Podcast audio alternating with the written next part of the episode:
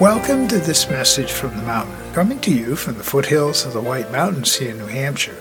Today's podcast is titled Waking Up to a Beautiful World. Well, every day I have the opportunity to wake up, and when the sun comes up, and see such a beautiful world out there. Sometimes it's the alpine glows, the difference of seasons.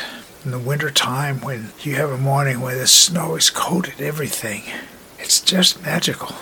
So every day, as I say, I wake up to a beautiful world, no matter whether I'm out in nature or wherever I am. It's the mindset, the intention to see that beauty. And I think we have that opportunity every day when, when the world doesn't look as beautiful, and there are many things, of course, that aren't.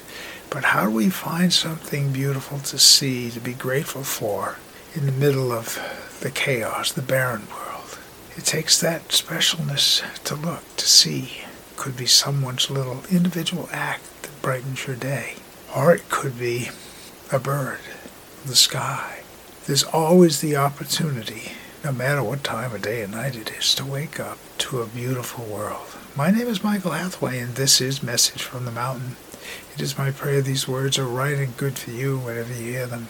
Thank you so much for listening.